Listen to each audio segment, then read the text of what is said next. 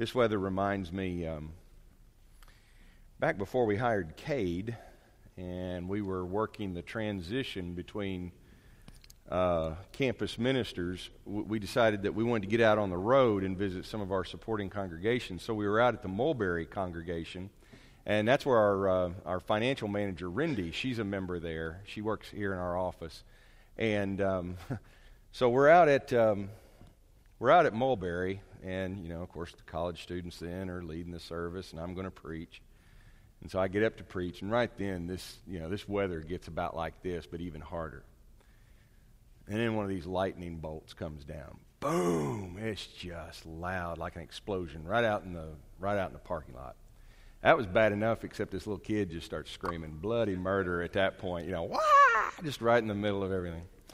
So I say all that to say that uh, I'm just going to keep going, and unless something catches on fire, I'm just, you know, you can jump, you can holler, whatever. I'm just moving on, unless there's a fire, and then then we'll do something. So because it's just sound and, you know, God's got it. So. 1 Corinthians 13. Let's take a look at that. Oh, this is such an important chapter. This is the chapter that they read at weddings. And uh, when Paul put this in there, he knew that we needed something to read at weddings. Um, mm, don't you believe it? Um, 12, 13, and 14. Again, I want to emphasize this are a unit. And, uh, of course, we won't get to 14 next Sunday night, so you're just going to have to wait for all that good controversial stuff. But um, 12, 13, and 14 are part of a complete unit, and he is addressing a problem at Corinth. And he's been, and, and actually, this, this doesn't come out of the blue. He's been talking about this all along. They have some problems in that church, not demonstrating the right kind of love for one another. And the way it's showing up, it's showing up actually not just outside of their worship experience, it's showing up in their worship experience. And so, even though you have certain people that are gifted with spiritual gifts, they're not using those gifts to build one another up. They're using those gifts to um, to position themselves for more honor or to establish their power or authority over others. And uh, so in 12, 13, and 14, he's getting to this particular issue. And in 13, not only does he address the problem of the spiritual gifts that have been given in chapter 12, and then he's going to address the, um, the way that those gifts are being. Um, abused and warped in the, in the assembly in chapter 14, but he's also letting chapter 13, this, this, uh, this praise of love, he's letting it extend all the way back through the entire letter to include some of the issues he's already uh, spoken about, like suing one another and uh, disenfranchising the poor and taking advantage of the uh, underprivileged the way that they are um, abusing love and demonstrating it in, uh, in shameful ways with the man who has the relationship with his stepmother and uh, the, the ones who are making a, uh, a mockery of marriage and are living in all sorts of strange arrangements. We read about that in 1 Corinthians 7. And then even the way that they're exercising their freedom in a way that hinders and upsets the faith of others that we saw in 8, 9, and 10. Uh, all of that comes under this heading of love. So don't think that Paul gets to a point in, you know, that he, he says, okay, uh, chapter 11. Let's, oh, by the way, he also includes the whole business with the women taking the head coverings off and praying, and then the way that they're practicing the Lord's Supper, where some of them are going hungry and they're having their own little Lord's Supper and ignoring others. So Paul doesn't just come to a point and say, okay, we got to talk about Lord's Supper. All right, we got that. All right, underline it, move on. He, he, he de- deals with it, but he's building towards two main discussions. One is this discussion of love in chapter 13. The next one will be what he discusses in chapter 15 with the importance of the gospel, the death, burial, and resurrection of Jesus. Okay, so he, he's, he's going to be building towards that as well, which he'll show you is going to be the fullest expression of love. Okay, let's, let's read this very familiar passage and um, read it carefully. It actually starts in the last part of 1231. Someone put the numbers in the wrong spot. But they've been dead for 500 years, so we can't say anything to them. All right. Um, and I will show you a still more excellent way. If I speak in the tongues of men and of angels, but have not love, I'm a noisy gong or a clanging cymbal. And if I have prophetic powers and understand all mysteries and all knowledge, and if I have faith so as to remove mountains, but have not love, I am nobody. If I give away all I have, and if I deliver up my body to be burned, but have not love, I gain nothing. Love is patient and kind. Love does not envy or boast. It is not arrogant or rude. It does not insist on its own way. It is not irritable or resentful. It does not rejoice at wrongdoing, but rejoices with the truth. Love bears all things, believes all things, hopes all things, endures all things. Love never falls. As for prophecies, they'll pass away. As for tongues, they'll cease. As for knowledge, it will pass away. For we know in part and we prophesy in part. But when the perfect comes, the partial will pass away. When I was a child, I spoke like a child. I thought like a child. I reasoned like a child. When I became a man, I gave up childish ways. For now we see in a mirror dimly, but then we will see face to face. Now I know in part, then I shall know fully, even as I have been fully known. So now faith, hope, and love abide. These three, but the greatest of these is love. Pursue love and earnestly desire the spiritual gifts especially that you may prophesy. I'm going to go ahead. I want you to feel the connection that he keeps going. He you don't just have a hard end at 13 and then that's it. He has come to a, this, this, this ode to love and praise of love, all right? And then he's going to, he, he's going to go up high, talking about this lofty idea of love, and then he's going to bring it right back down to their experience. And so we'll pick up 14 in a couple of weeks, Lord willing. Here is what's happening in this chapter.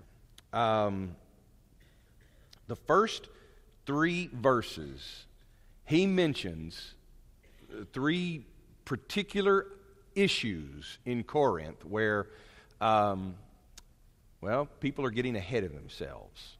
One of those is uh, tongues. And by the way, these will show up again in 14. We've already seen some of this in 12. Uh, the other is uh, prophetic powers and the knowledge of mysteries. And then you have, it may be three, it may be four. Then you have faith, uh, so as to remove mountains. It's like a miraculous, wonder working faith, even. And then you have this idea of um, self denial that if I give away everything I have and if I deliver up my body uh, to be burned. Some of you probably say, if I deliver up, your, your, your English version may be, if I deliver up my body so that I may boast about you know, dying or martyrdom. That's okay. Either one of those will work. We've got a textual problem there that, you know, some ancient manuscripts say burn, some of them say boast. It, eh, don't worry about it. It's uh, it, it, either way, his point is made. Okay, his point is made, and you can't you can't change the whole meaning of it just depending on what word is best there. Um, he's mentioning these specific things uh, the, the tongues, the prophecies, the knowledge, and the self deprivation. And he's saying that without the quality of love, they become meaningless. And they become meaningless in three particular ways. This is why I said there might be three issues. There could be more than that, but it could be a, but it's whatever it is, it's a set of three. Because you'll notice that in verse 1, he says, uh, If I can speak in tongues of men and angels, but I do not have love, what is he? He says, I'm a noisy gong or a clanging cymbal. And that's, that's, his, that's his creative, imagetic way of saying, I'm just babbling.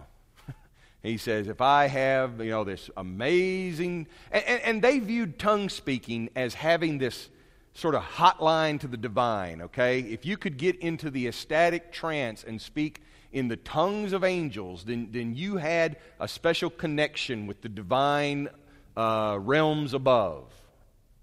He says that's great. He, and by the way, he'll never say, now you quit doing that. He'll say, we're going to stop all that nonsense. He never says that.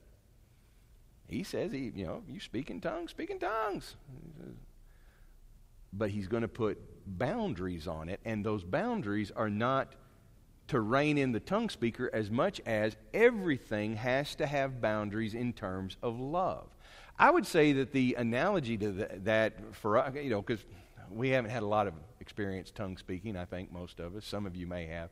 I had a friend who, um, he's, a, he's a minister now, and he grew up uh, in, a, in a Pentecostal church. And I said, Tell me what tongue speaking was like. And he goes, Well, you know, he goes, I don't really know. He said, But I'll tell you what was neat. We had this little teaching like class book, little little lesson book, and it taught you how to speak in tongues. You know, I gave you a little lesson on how to do it. I thought, well, it's supposed to be all spontaneous and everything. And he goes, no, no. He says, there's a way you, you pick it up and you learn it. And, uh, and so there was a way to kind of get into it and everything, and, and you could go with it.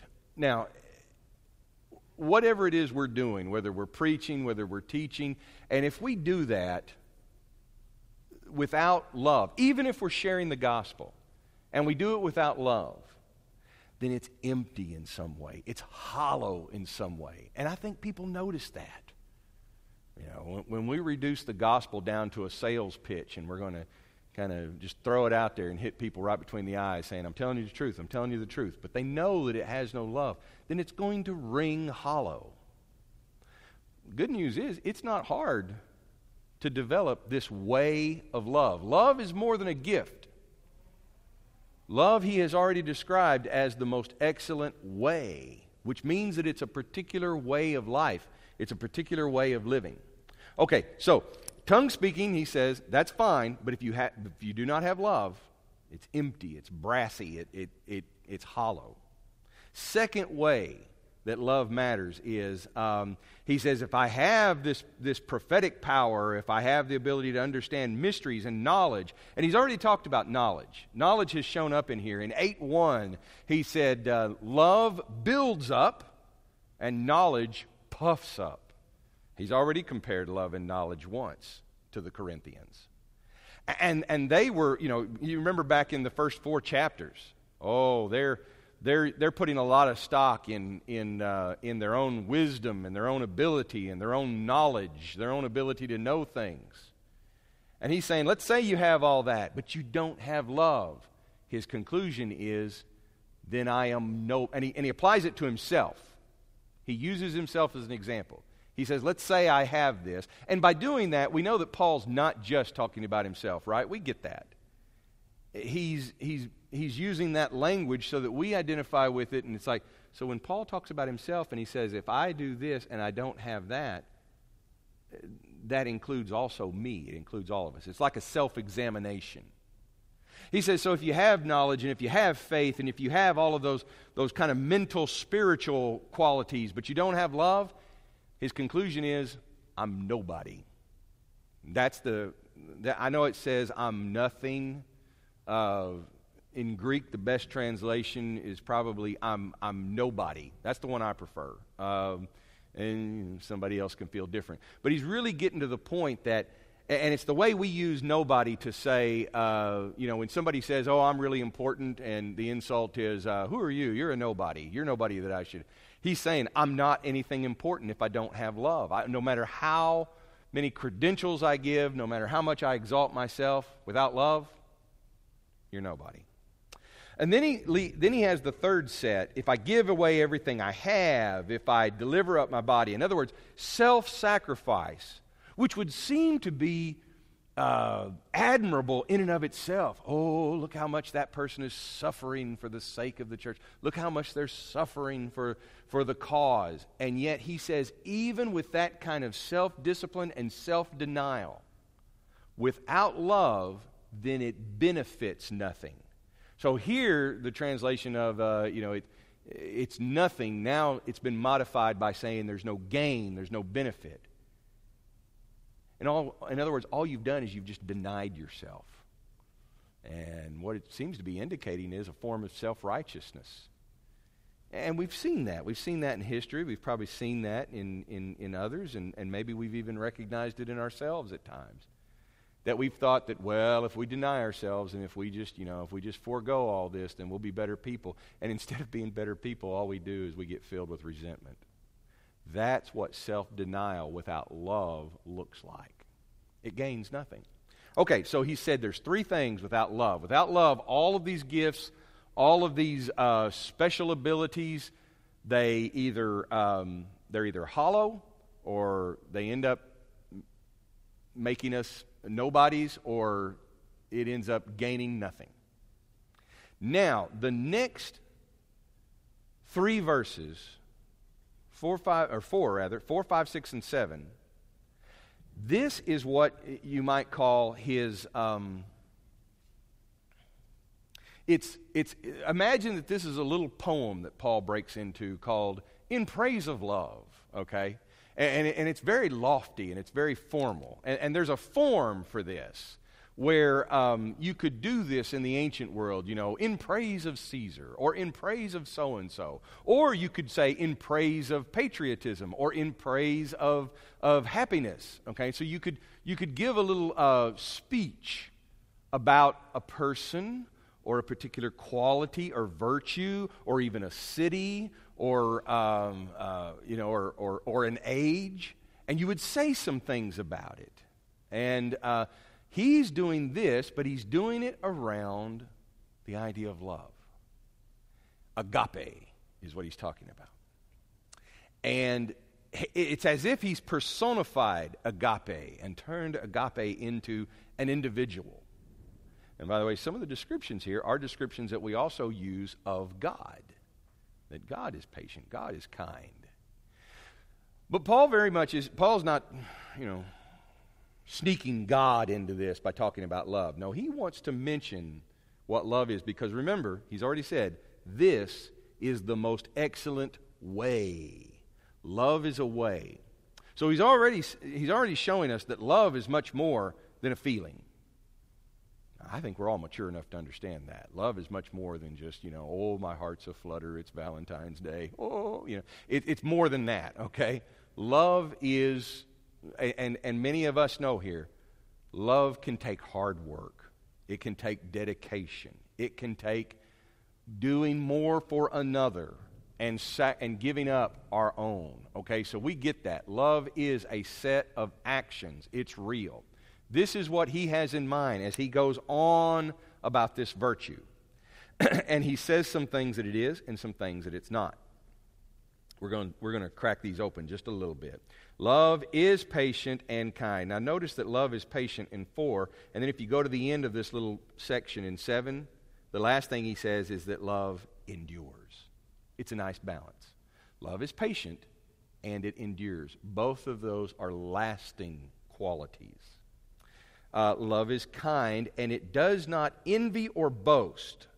All right, back in 3 3, he mentioned that the Corinthians have a problem with envy. And in chapters 1, chapter 3, chapter 4, chapter 5, he goes on about their problems with boasting. That, uh, you know, that they've got real issues with this. He's not just selecting these ideas at random. He hadn't just sat down at the table, you know, with his little quill pen in hand, you know, hmm, what can we say about love? This is targeted. this is targeted. He's saying he's, put, he's putting a mirror in front of them, but it, it's a mirror that shows them that this is not what they are. Okay? He's reflecting it back on them. All the things that he's brought up before uh, fall into this. Um, it is not arrogant or rude. Now, that word for rude is interesting. Um, oh, let's go back to the word for arrogant. Arrogant is that same word, and, and that's such a that's such a bland word for what he really intends to say. It's the same word as 8 1. Love is not puffed up. That's perfect, the perfect image. You know, we say that now, and I remember we said this as kids that if somebody got too proud, you know, if there was somebody that, eh, you know, I like the expression they had a chip on their shoulder, you know, we'd say they get all bowed up. You know, they, they get all bowed up and, you know, big and they think that there's something. That's what he's saying. That, that you know, knowledge puffs up. And these people think that they're so important.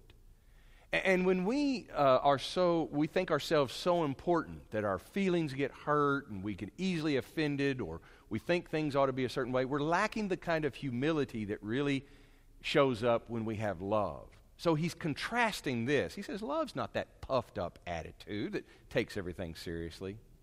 I had a wonderful talk this morning as we were beginning worship with one of our sisters, and uh, we were talking, and we were talking about jokes. And I said, What I appreciate is you're able to laugh and you're able to share laughter. And, um, and then we just had some jokes right there. And I love that because when we come together, we're so at ease with one another. And we're not just being silly and foolish. It's an ease that says, you know, we can, we can make fun of ourselves, we can make fun of one another. And, and it's not ridicule, it's not nasty or mean, it's just joy. And I think that's a quality of love. And, and, and I think that that's what, you know, in, in an overly sensitized world, which we have today, that's really what we need. So love's not puffed up. Love is, uh, well, it's not that. It's the opposite of that. And it's not rude. Now, the word rude here is not just somebody who's grouchy. And uh, this word for rude has to do with what's shameful. Um, he has already mentioned the problem with shameful behaviors. Uh, if you go back and look at 736, uh, if anyone thinks that he is not behaving properly towards his betrothed, so in other words, if you're acting shamefully towards your betrothed, he's saying that love has also a certain amount of respect towards others that we know the proper way to behave. Um, that we show respect, not because it's just the culture or the custom, but we show respect so that we can, um, so that we don't shame others and don't act shamefully towards others. Uh, it doesn't insist on having its own way. He's mentioned their problems with this, like in, uh, and he, remember the, the discussions of the idol meat in, in chapter 10?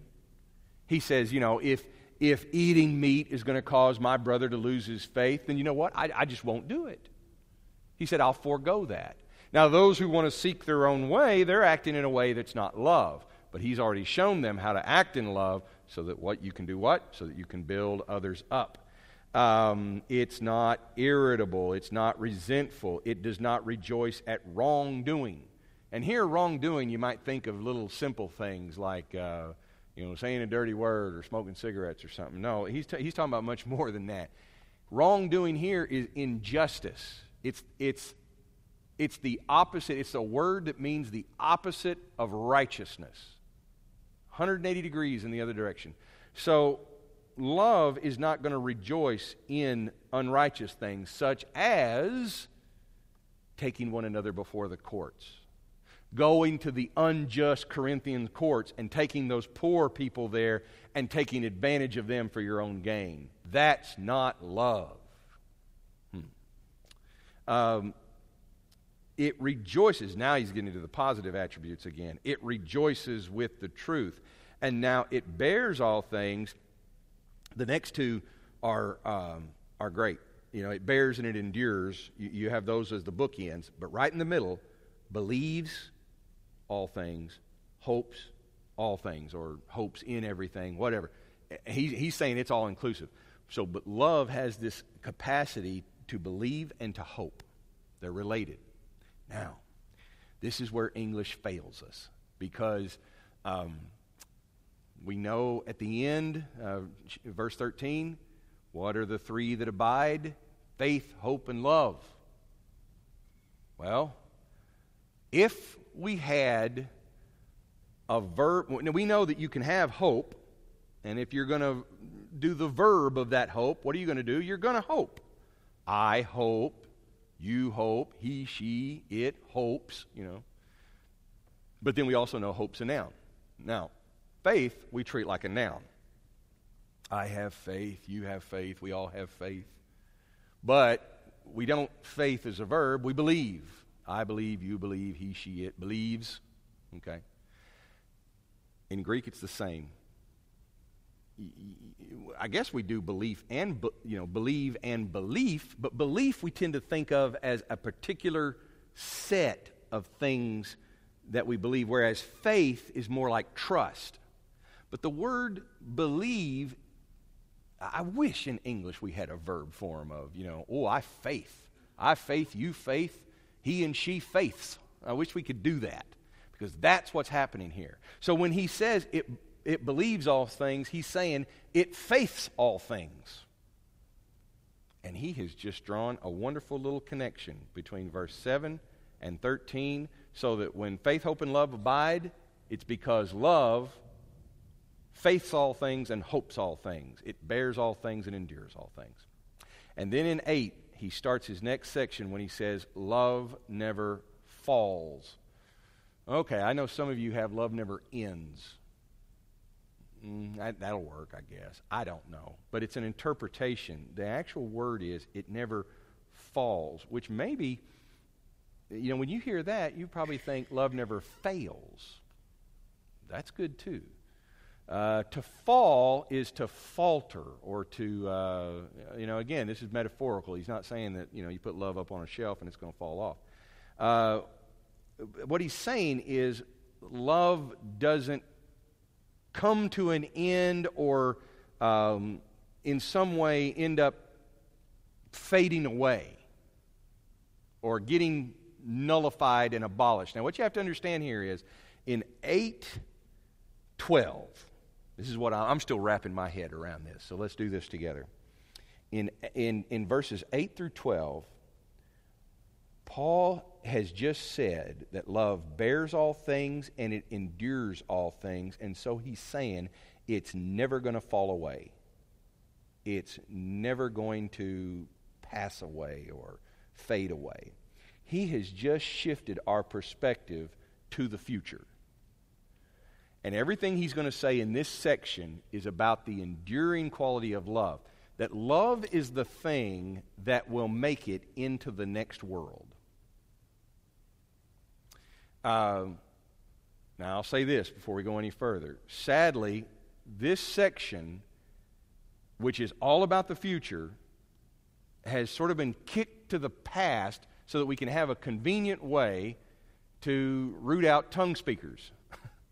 So we think, well, you know, guess what? We get the Bible finished, and then we got everything we need, and then we don't need all this stuff. Okay, first of all, I want you to know that Paul is, if Paul was going to talk about the finished collection of Scripture called the New Testament, I think he would have described it much more, much better than he does here. I, I really do.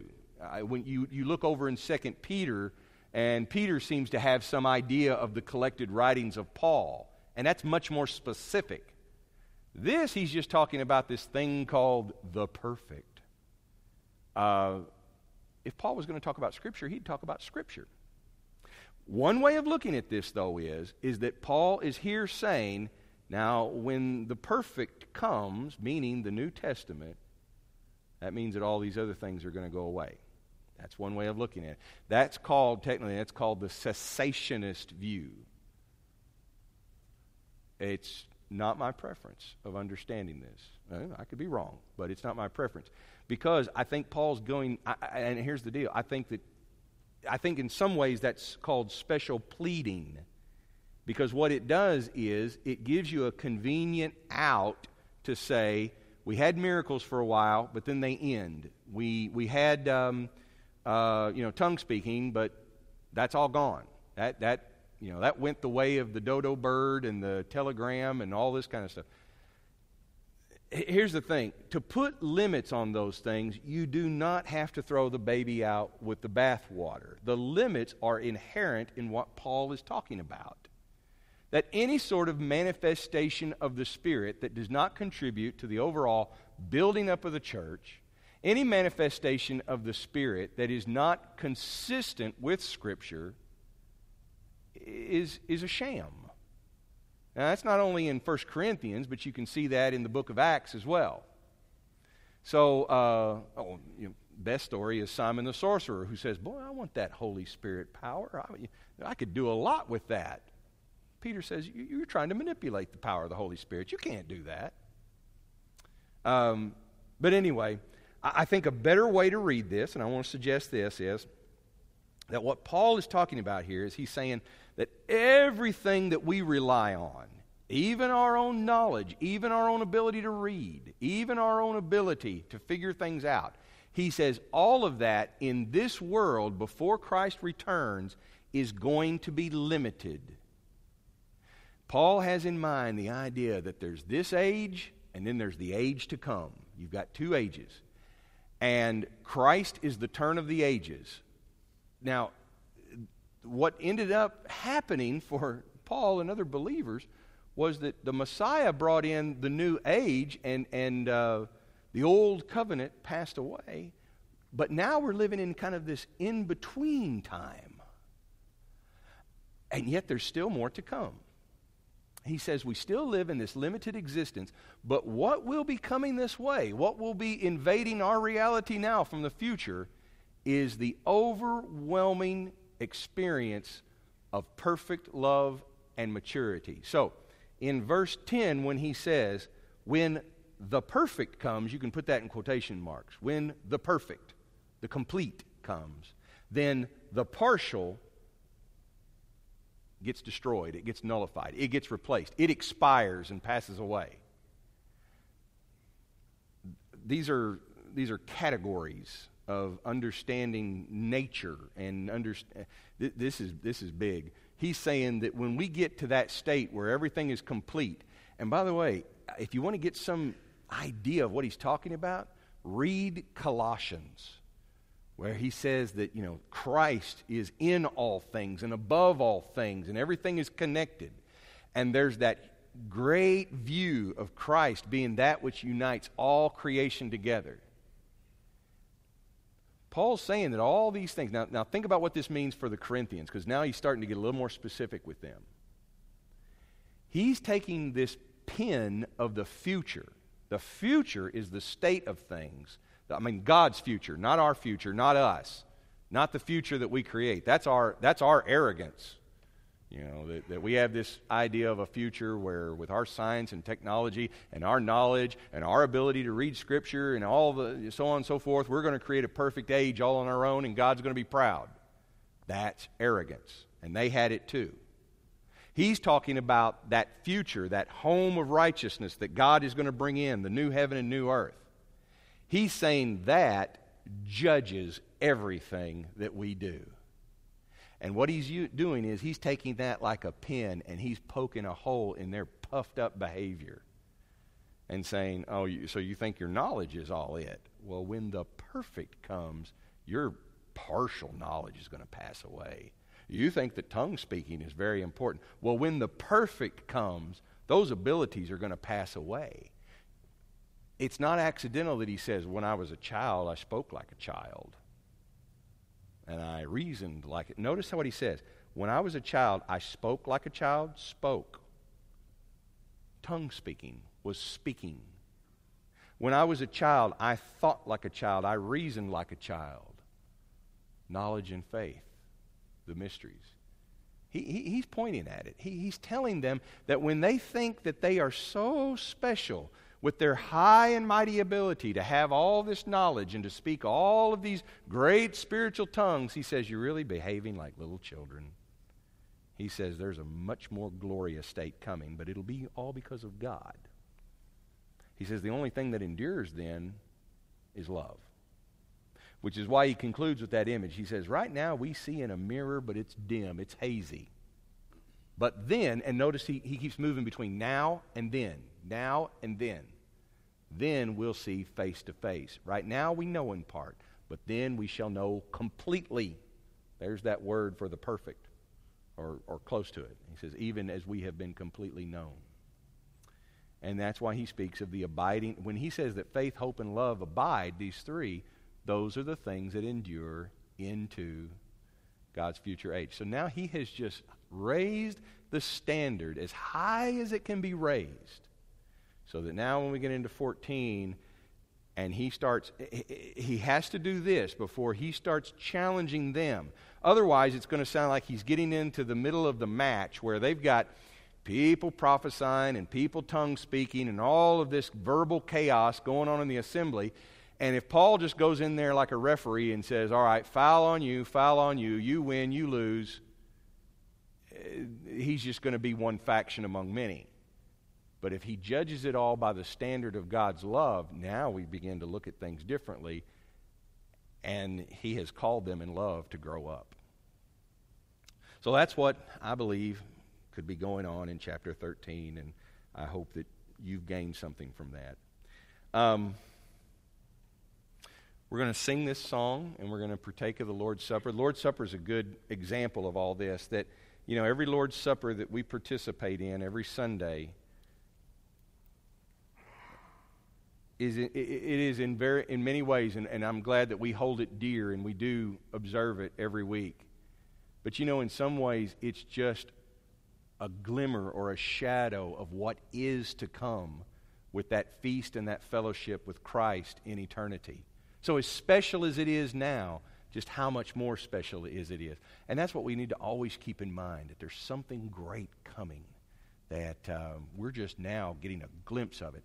And what that ought to do is it ought to excite us, but also fill us with humility. So, uh, let's stand and sing, and then Lowell will dismiss us in prayer.